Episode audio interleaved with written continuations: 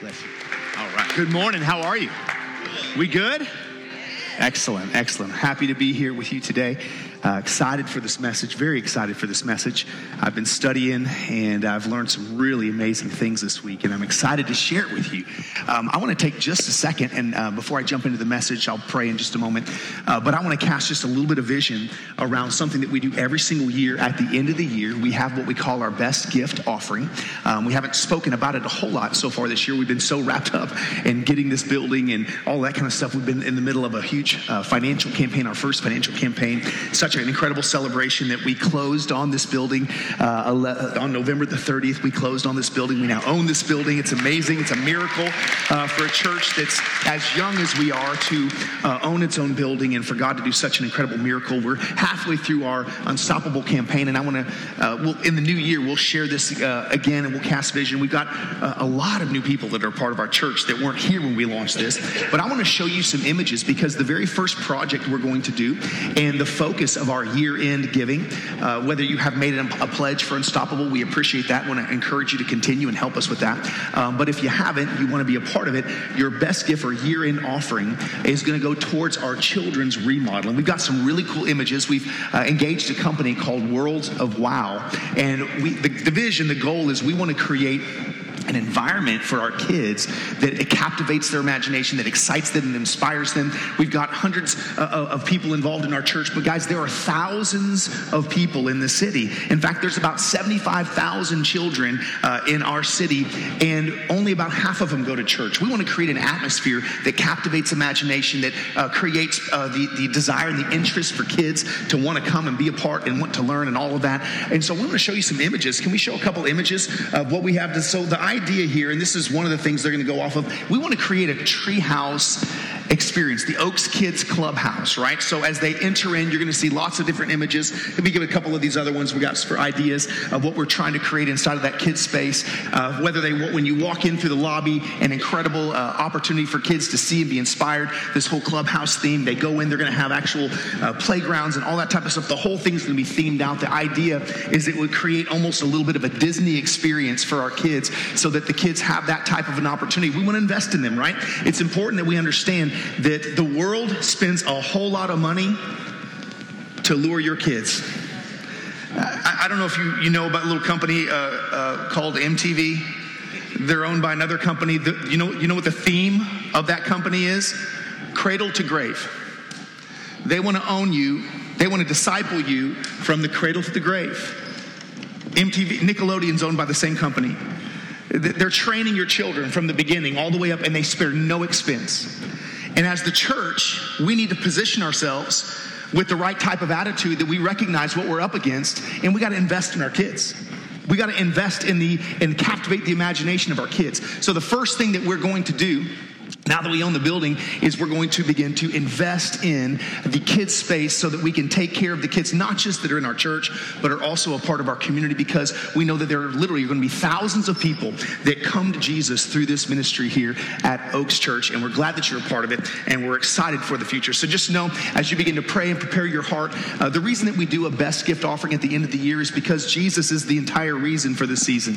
And if he's not a part when we're buying all these gifts and doing all these different things whatever your customs and traditions are, if Jesus is not a part of that and he's not a focus of that and he's not important in that, then there's something off. As Christians, as followers of Jesus, we need to make sure that Jesus is the centerpiece of this season, specifically and especially when it comes to what we're doing with our gifts, because the entire thing is about Jesus. Amen?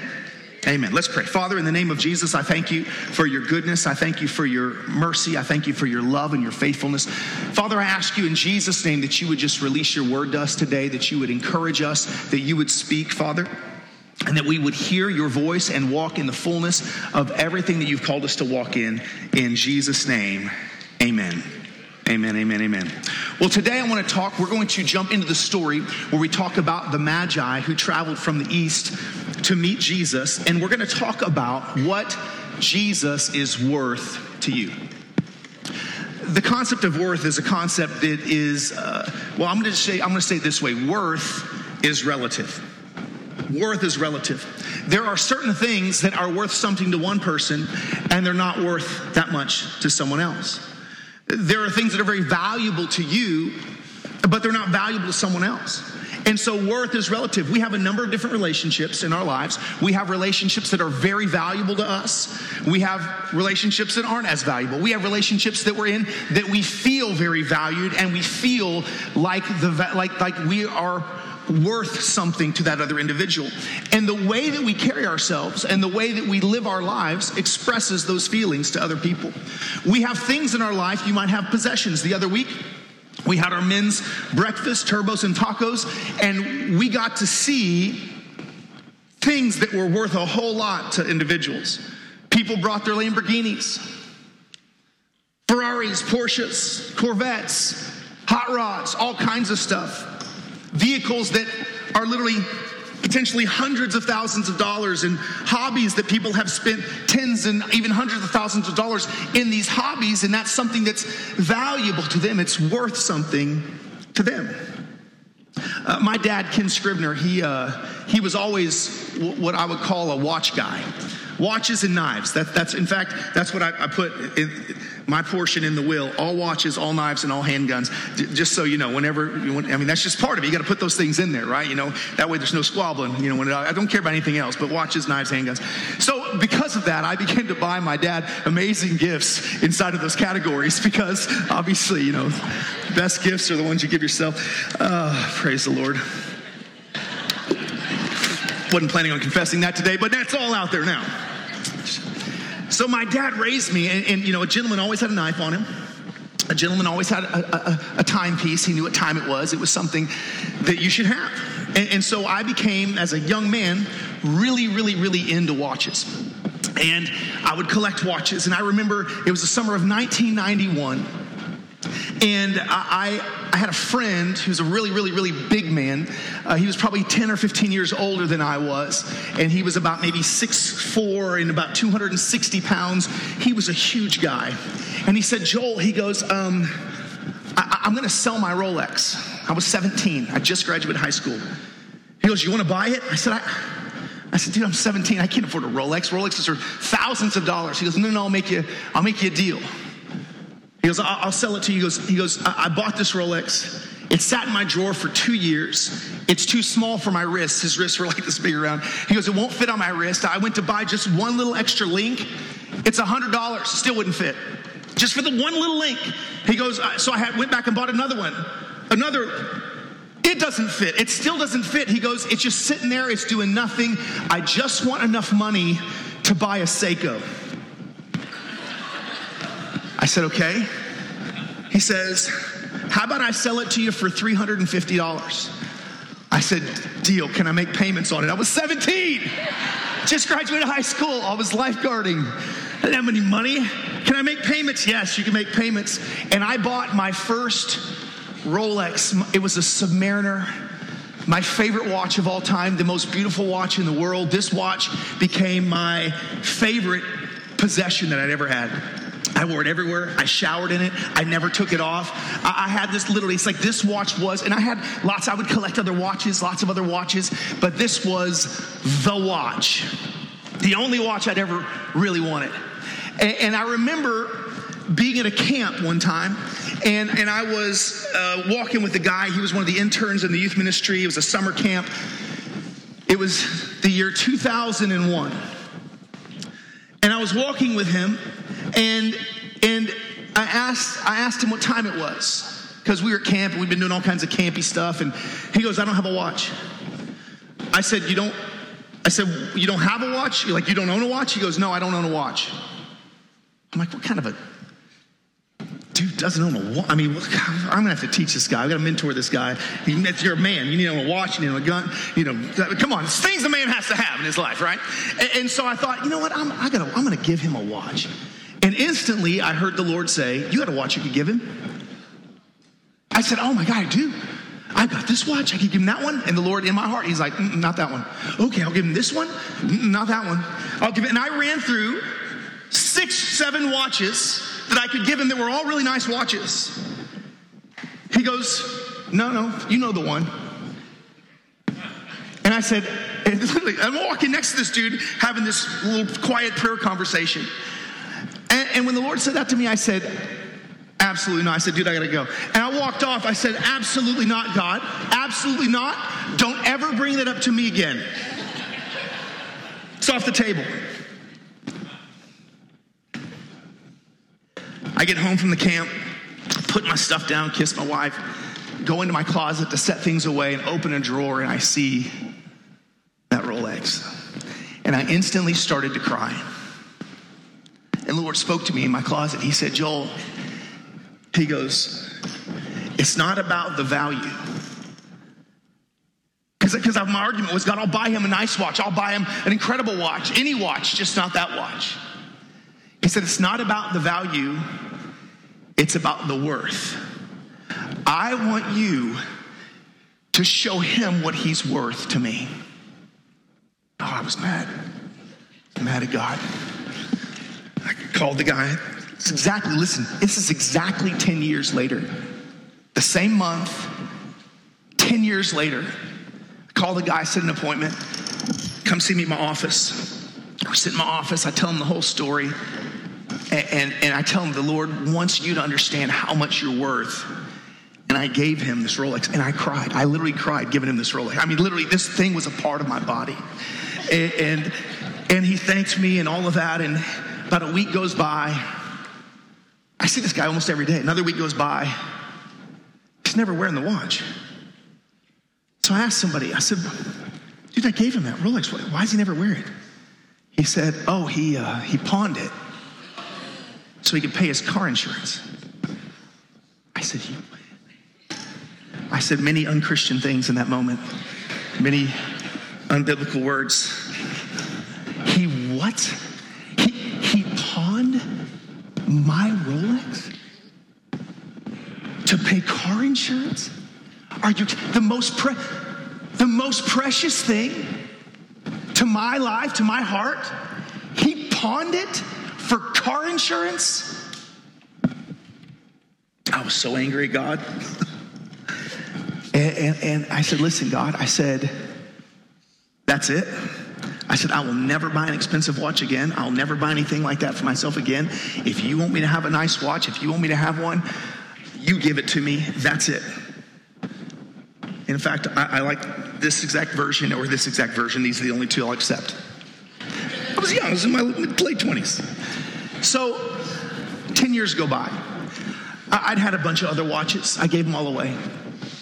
My wife would buy me an anniversary watch. The Lord would move on my heart. I'd give it away. I, I had been in Las Vegas speaking at a church. While I'm there, uh, the Lord told me to give my watch to this gentleman at this church who was a multi, multi, multi millionaire. Had, had literally, he, he had Lamborghinis and, and Shelbys and, and, uh, and, Ferraris. And I mean, his house, you drove into his garage, it had an elevator to take his cars down to the bottom level. Chris, you have no idea. He had an entire under garage in his house that he would lower cars down and then drive them around underground. This guy could afford a hundred of my watches. God said, Give it to him. Okay. Give it to him. That's how I live my life. See, God broke something in me and taught me about worth. That although something was worth something to me, it wasn't worth something to him, but it was about what I was willing to give to demonstrate how much God was worth to me. See, it wasn't really about the individual, it was about me and God. The relationship was about me and God. What was God worth to me? See, love gives. Love gives. The, we're in the series called Adore. Love and adore, or love and adoration, are, are synonymous. They're the same. You can't adore without loving. You can't love without adoring. You can't love, truly love, without action. Love takes action. Love is a verb. Love requires doing something. You can't tell your spouse, your child, your family you love them and do nothing to show it. Doesn't mean anything if there's no action. It's similar to faith. Faith without works is dead. Love without expression is empty. It's purposeless. People get nervous when the preacher starts talking about giving in church. If you have a generous heart, you shouldn't. If you're stingy, you should. But love gives.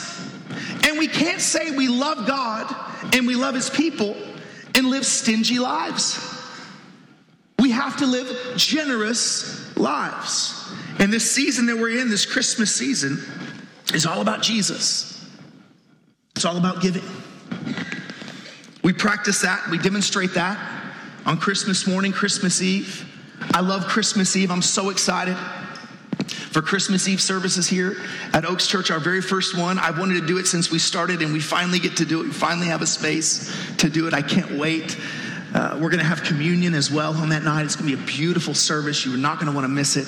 I can't wait to celebrate Christmas Eve with you all.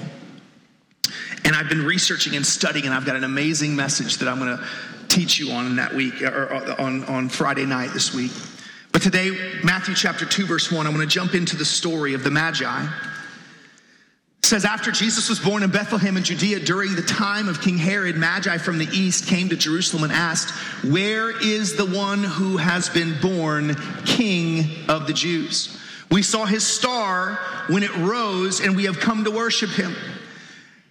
When King Herod heard this, he was disturbed and all of Jerusalem with him. When he had called together all the people's chief priests and teachers of the law, he asked them where the Messiah was to be born. In Bethlehem, in Judea, they replied.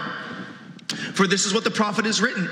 But you, Bethlehem, in the land of Judah, are by no means least among the rulers of Judah, for out of you will come a ruler who will shepherd my people. Then Herod called the Magi secretly and found out from them the exact time the star had appeared. He sent them to Bethlehem and said, Go and search carefully for the child. As soon as you find him, report to me so that I too may go and worship him. After they had heard the king, they went on their way, and the star that they had seen when it rose went ahead of them until it stopped over the place where the child was. When they saw the star, they were overjoyed. On coming to the house, they saw the child was with his mother Mary, and they bowed down and worshiped him. Then they opened their treasures and presented him with gifts of gold, frankincense, and myrrh. Having been warned in a dream not to go back to Herod, they returned to their country by another route.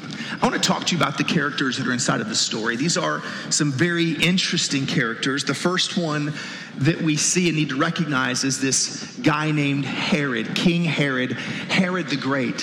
Herod the Great is probably, if not the most prolific architectural genius of the ancient world. The things that he designed and created and built inside of Israel were absolutely amazing. They were astounding.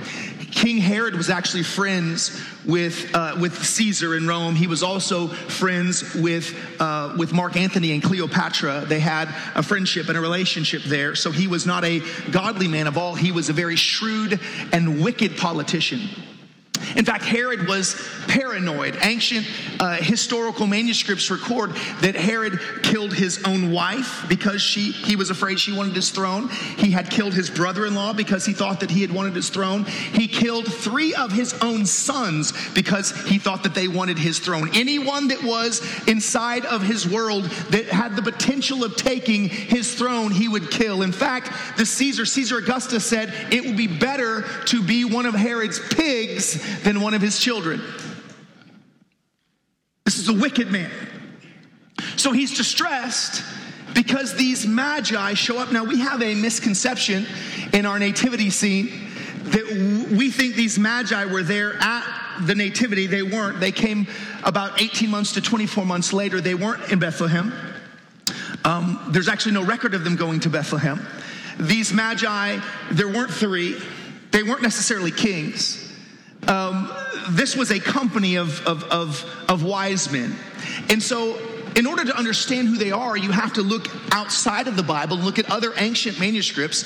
There was a man named Philo of Alexandria who was about 10 years younger than Jesus. He was a he was a historian and he was a philosopher and he lived or he came out of Alexandria, Egypt, but he wrote uh, in that same era. He was in the same era of Josephus, actually even uh, younger than Josephus. So he was an eyewitness uh, to that era that Jesus was alive. And he wrote about this company of magi from the east. See, we get the word magic from the word magi, same root word. Uh, so all of the witchcraft and all of the sorcery and all of the different things, the different uh, kings or stories of the Bible, the magi would would would be a part of that type of thing. However, Philo from Alexandria wrote about a company of magi from the east that were God fearing and were good magi, and they actually came from Jewish lineage. He traced them back to Daniel from the exile to Babylon when Daniel was in the house of Nebuchadnezzar. Daniel, remember Shadrach, Meshach, Abednego, the three uh, Israelite young men. They were the royalty of Israel when, when Babylon took, uh, cap, took captive Israel. It took all of its royal uh, princes and made them subjects and tried to basically train them or brainwash them to be citizens of Babylon. But Shadrach, Meshach, Abednego, this group of, of God fearing young Jewish royalty and nobility said, We're not going to bow down to this. We're going to have our own, uh, our own level and standards. And they became the highest level wise men inside of Babylon. And so, uh, in fact, so much so that Nebuchadnezzar uh, made a decree that no one was able to worship any other God except for the one true God. Babylon became a God fearing nation and empire because of the influence of these wise men, these magi. Historians say that they were kingmakers, they were politicians, they were massively wealthy. In fact, the things that I studied this week revealed that the, the company of these, you hear in scripture, the company of the prophets. Well, the company of these magi, it wasn't three dudes, it was literally hundreds of people that were inside of this company. And they were such influential people, they, with a word, could set someone into a kingdom as the king or withdraw someone as the king. In fact, Philo said in the year uh, 39, these same magi had already been to Israel before, and they put King Herod's kingship on hold temporarily while they sorted some different things out. These were powerful powerful, massively wealthy men that came from the east, and with them came an army. According to the historians, they would have had this special forces unit that was a part of the Persian Empire, that was the most fierce and ferocious military people uh, on the planet at that time, that even the Roman soldiers would be nervous and afraid around these Persian special forces. The historians say there were pr- probably between 500 to 1,000 people inside of this traveling party. So when this group of a thousand wealthy, magi with all of their armies and all of their people shows up, the whole nation was distressed because something's going on. Not to mention that in that day and age, everyone studied the sky.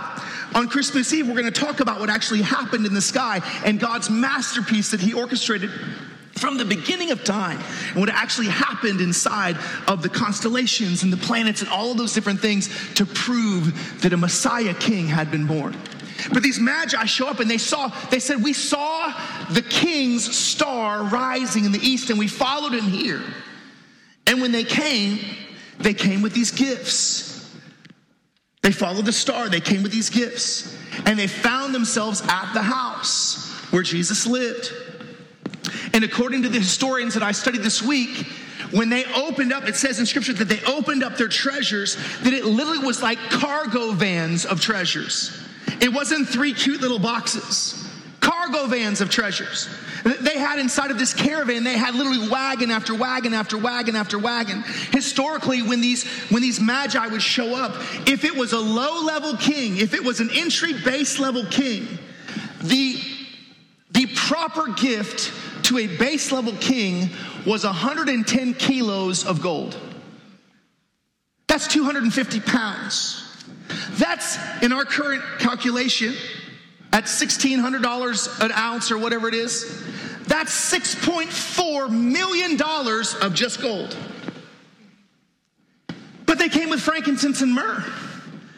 The frankincense and the myrrh, these things literally were equal value to gold, if not more valuable than gold because of how rare they were. And all of these gifts had symbolism. Gold was representative of a king. Frankincense was representative of a priest and, a, and also of deity, of worship. And then you had the myrrh, which was symbolic of a sacrificial death. So at the offering, these things that were given, and just to put this in perspective, if you remember at Jesus' death, a man named Nicodemus came and brought a hundred pounds of pure nard. That was the myrrh that they made this anointing oil out of. Remember the alabaster box, the woman who gave the alabaster box that had that spike nard in it? That, that, that was worth a year's wages. Call it $50,000. That box, that offering, a $50,000 offering that Judas said, Why such waste? And Jesus said, She's worshiping. See, one person calls it waste, another person calls it worship. Worth is relative. So when Nicodemus brought a hundred pounds of pure nard, each pound was a year's wages at $50,000. That's $5 million on the funeral of Jesus. When he was born, gifts fit for a king. At his death, gifts fit for a king. I don't know if you've ever paid for a funeral. Uh, the cheapest ones you can find are probably about twelve or fifteen thousand dollars. That's a cheap one. You get a little, you get a little hole, a little box, a little bit of nothing. We're talking about a private tomb was given to Jesus. It would, it would be like a mausoleum. We've been there, we've seen it. It, it was a private garden. It, this, this literally, it would be like someone giving an entire piece of real estate, a garden of real estate for King Jesus to be buried in. See, the misconception is that Jesus was poor. The Bible never says Jesus was poor. The Bible says that he became poor that we might be rich. He was poor in his death.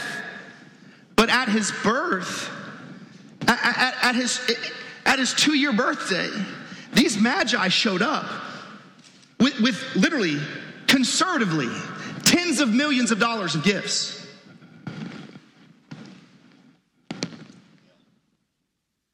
Massive wealth. Massive wealth. Because it's the King of Kings, not a low level king, the King of Kings. They brought massive wealth. That's how Jesus, when they escaped, Joseph took him to Egypt. Alexandria, Egypt was where he took him. It would be like you going from Nazareth, and just so you know, in the book of Luke, it says that after 40 days, that, that after the 40 days of purification, they presented Jesus in the, uh, at the temple, that they took him to Nazareth where they lived. He wasn't in Bethlehem. The star led them to Nazareth, didn't lead them to Bethlehem. But, but I need you to understand that it would be like leaving Nazareth and going to Alexandria would be like leaving the colony and going to Manhattan.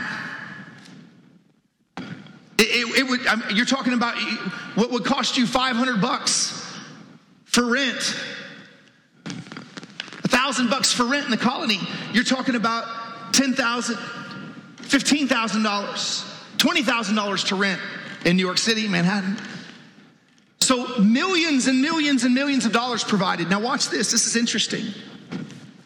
Mary, her dad's name was Joachim. Joachim had a brother. You're going to know his name if you grew up in church. Joachim's brother was Joseph of Arimathea.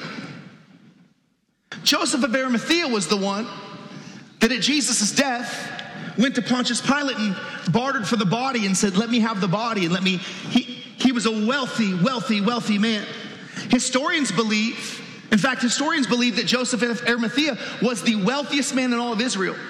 Did you know Jesus was surrounded by massively wealthy people?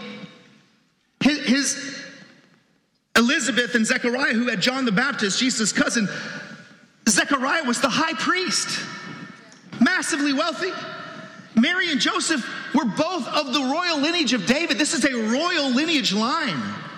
The concept that Jesus was poor is a massive misconception. He never took a single offering. He was surrounded by wealthy people constantly. You look at the different people that lived inside, that were inside of his sphere of influence, he was surrounded by incredibly influential and wealthy people. At his death, they gambled for his garment because they didn't want to rip it, because it was so valuable. It's a misconception that Jesus was poor. Jesus chose to live his life as a nomad, he chose to live his life away from all of that. But Jesus never lacked for anything. And the historians believe that Joseph of Arimathea actually, after, after Joseph, his father's death, became the steward over the wealth that the Magi had brought. That historically he would have been the one that would become the steward for that family and for the finances of that family. There's nowhere in scripture anywhere that describes Jesus as being poor or Mary as being poor. It only says that he became poor in his death. What's the point? The point is, we're talking about the King of Kings and that there were people on the planet that recognized what he was worth. My question is do you recognize what he's worth? What is Jesus worth to you? What's he worth to you? If Jesus was before you, like he was at Simon's house, when Lazarus was there, Martha was in the kitchen, Mary's there, Lazarus had just been risen from the dead by Jesus, the disciples are all there, and Mary comes in with this alabaster box, gets down on her hands and knees, breaks it open, worth a year's wages, call it 50 grand, pours it out over his feet, begins to wash his feet with her hair this likely was her dowry, part of her dowry that she would have spent in order to get married. And she broke it over Jesus because there was no one worth more than Jesus to her. And in the same room is Judas. Judas says, Why such waste? Jesus corrects it. Says, Leave her alone. What she's done is beautiful. She's done this to prepare me for my burial. And what she's done here will be taught everywhere around the world wherever this gospel is preached. Guys, here we are 2,000 years later, fulfilling the message of Jesus Christ that this woman's worship would be called waste, but Jesus said it was legendary. And Jesus said to, watch this, Jesus said to Judas, the poor you will always have with you. You know where Judas went straight after that? Straight after that. Jesus says, this is in Mark chapter 14, I believe, verse 10 or 11. It says, He did this, she did this for, to prepare me for my burial. Wherever the gospel is preached throughout the world, she has done this. It will be told in memory of her. Then Judas Iscariot, one of the twelve, went to the chief priests to betray Jesus to them. They were delighted to hear this promised to give him money. Watch this. What is Jesus worth to you? To Judas, to Judas, Jesus was worth what Judas could get. To Mary, Jesus was worth what Mary could give. There are some people that look at Jesus and it's about what they can get. There are other people that look at Jesus and it's about what they can give. Jesus cursed Judas that day.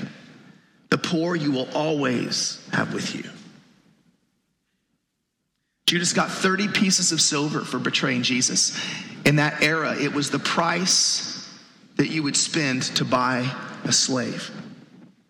Jesus was traded for the price of a slave. At Judas's recognition or understanding of what he had done, he tries to return the money, throws it. He says, This is blood money. And the priests that were there said, That's not our problem. But he threw it into the temple anyway. And they said, This is this is dirty money. We we, we can't we can't do anything with this. So they bought a field called the potter's field. It's the field where Judas, when he ran out of that place and hung himself, his body burst open. They bought that field. I've seen that field in Israel. You know what it became?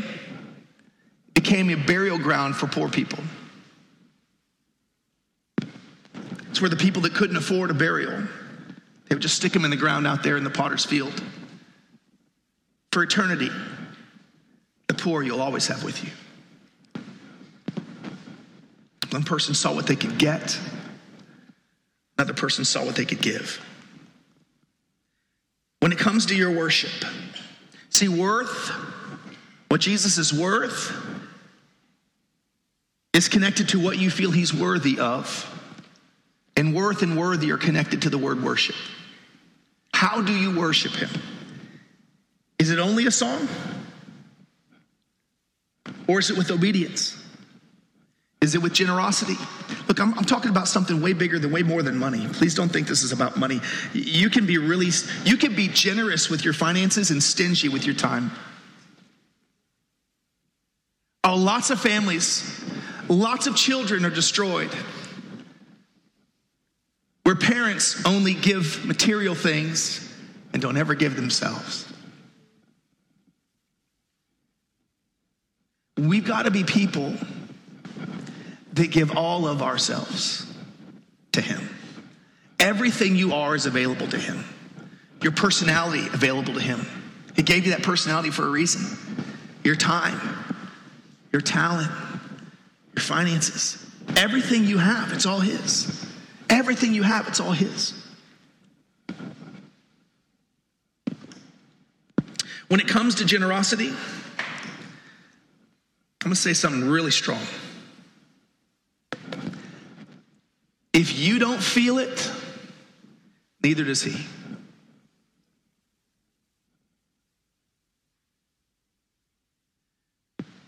We use this phrase in our, in our culture. Maybe not all of you, some of you younger people do, uh, whatever. Are you feeling me? Are you feeling me? You feel that? We, we, we say something, we, we say, feel, I, I don't feel the love. Does God feel your love? When it comes to your when it comes to how you show him what he's worth, does he feel your love? Because if you don't feel it, neither does he. If it doesn't cost you, David, when, when his mighty men came back with this offering, he pours it out. He says, I won't give the Lord something that costs me nothing. David, the man after God's own heart, understood that an offering isn't an offering if I don't feel it. A gift isn't a gift if, it, if I don't feel it. Your generosity, you should feel it. When, when, Jennifer and I, when we give, we look at our giving statement and what we've given for a year, we feel it. It's significant. Why? Because He's significant. He's significant. He's worth it all. He's worth it all.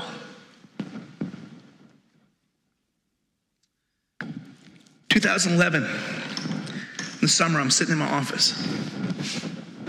My friend calls me, JR, he's my, he's my attorney. He says, Hey, man, I got a question. Can I stop by? Absolutely. Stops by my office, walks in, high five, hug. He goes, Hey, man, I got, I got a question.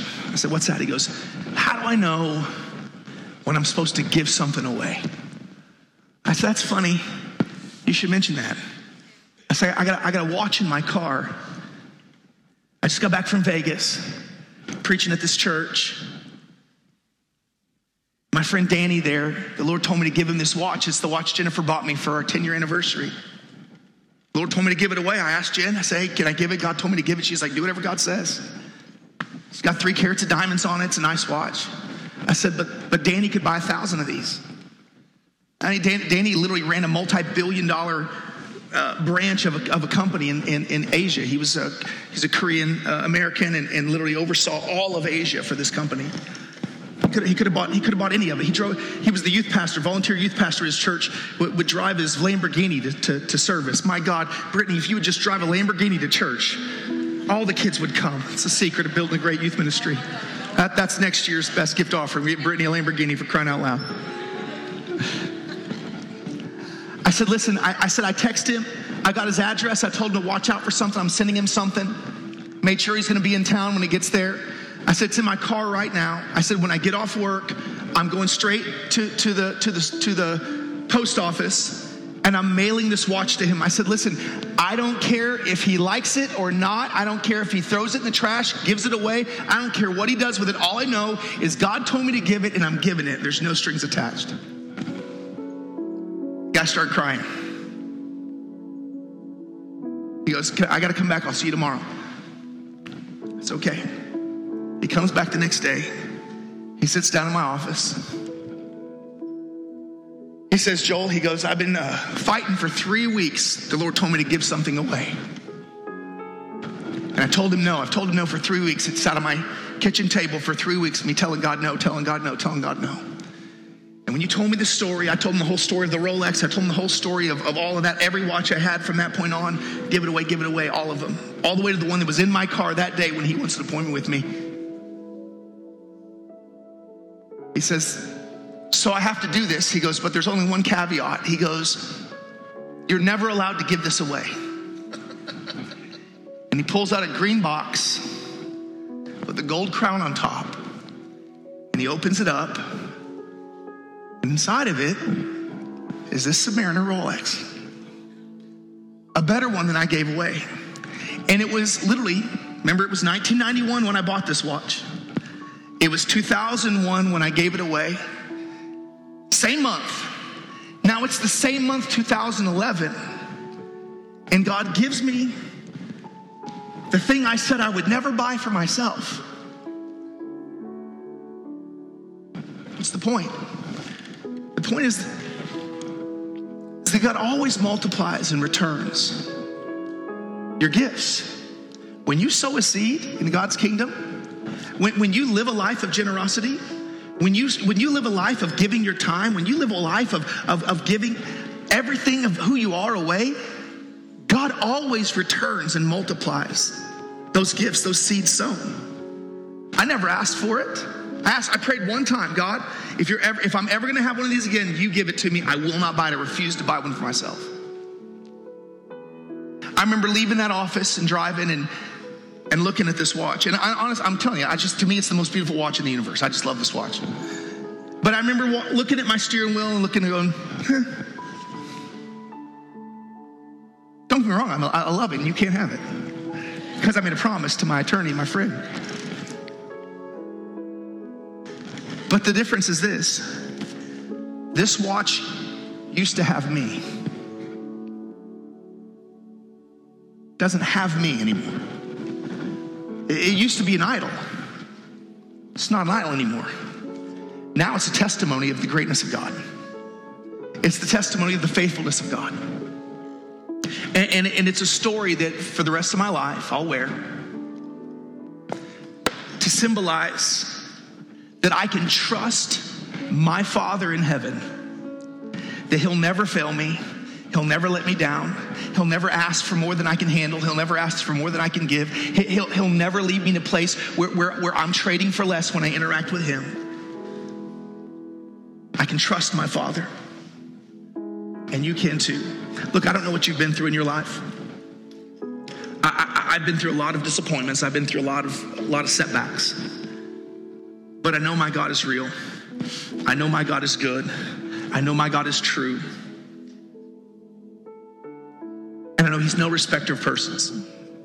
And if you'll learn to live a life of incredible generosity towards Him, His kingdom, His purpose, His children, it's the richest life you can live. Generous people are the richest people on earth. Generous people are the richest people on earth. It truly is more blessed to give than it is to receive. Because if you understand the kingdom principle, every time you're giving, every time you're generous, you're literally setting yourself up for a future harvest. You live your, you, you, by, by living in a state of perpetual generosity, you position yourself to live in a state of perpetual harvest. should be the most generous version you possibly could of yourself. You, you should set goals. Some of the wealthiest people I know, they don't set goals around how much they can make, they set goals around how much they can give. Massively wealthy. And they don't even, they don't even worry about the, about the making part, it's about the giving part. And the giving part always measures up because that's their main goal.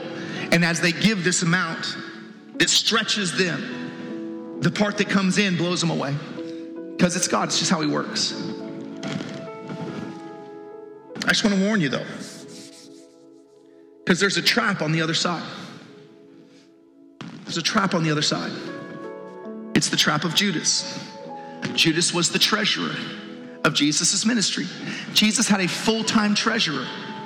It's a part of his, uh, part of his disciples, a full time person to manage the money. There was no lack inside of that ministry.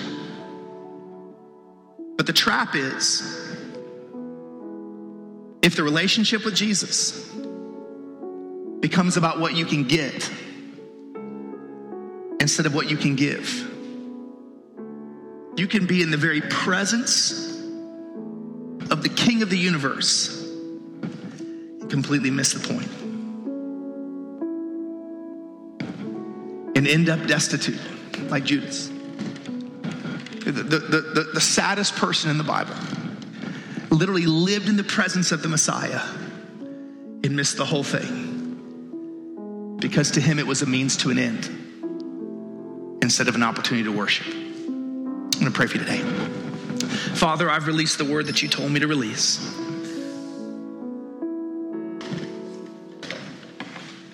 I expressed the truths that you revealed to me as I studied. Didn't do it for my benefit, Father. I did it for the benefit of your children. And God, I ask you that you would move in their lives and move on their behalf and move in their hearts. Father, that you would teach them what you've taught me the secret of a generous life, the secret of a life where you literally live to give at every turn, to give yourself away. That everything that I have belongs to you, my family is yours. Everything I have is yours, Father. God, will you create a culture inside of this church of people that recognize that everything is yours? We're just stewards, we're just overseers of your resources, we're overseers of your talent, we're overseers of your goods and your goodness. And we exist in the, in the earth to be conduits of that goodness, to be a reflection of who you are to the world around us. You are the sun, you are the only light we only reflect your glory. Father, make us into a people that reflects your glory. I wasn't planning on doing this, but I want to do this just as a moment. Similar to the moment that I realized that that watch I loved so much as a teenager became an idol in my life and was more important to me than, than God was, than obeying God that an object became so important that I would tell God, no, absolutely not. Don't ever bring that up to me ever again. That there may be somebody here listening, hundreds of people listen or watch online at Oaks Church. There may be somebody in the room or somebody online, and you're realizing that things have become an idol. Material things have become an idol. And they're worth more to the individual than you are. Father, as that, as that revelation pours over different individuals, God, would you just break their heart for you? Would you break their heart for your, for your son Jesus and for the cause of Jesus in the earth? Would you break their heart for salvations? For the children that you want to draw into this church and into this into your kingdom, for the families that you want to draw in. Father, would you break their heart for the lost? Would you help them to see that everything that they have and everything that they will ever have is yours? And it's to be used for the mission of God in their life, whatever that means, and however you manifest that to them. Father, there are so many things you want these wonderful people to do with their lives, inside and outside of this church. But Father, would you give them the revelation of your goodness? Would you give them the revelation of your righteousness? Give them the revelation of your mercy. Give them the revelation of your generosity that this whole thing, this whole thing, this whole thing is about your generosity. For you so loved the world, the cosmos, all of it, all of your creation. You so loved not just not just the people. You so loved the entire cosmos that you gave your only begotten son that whoever would believe in him would not perish but have everlasting life.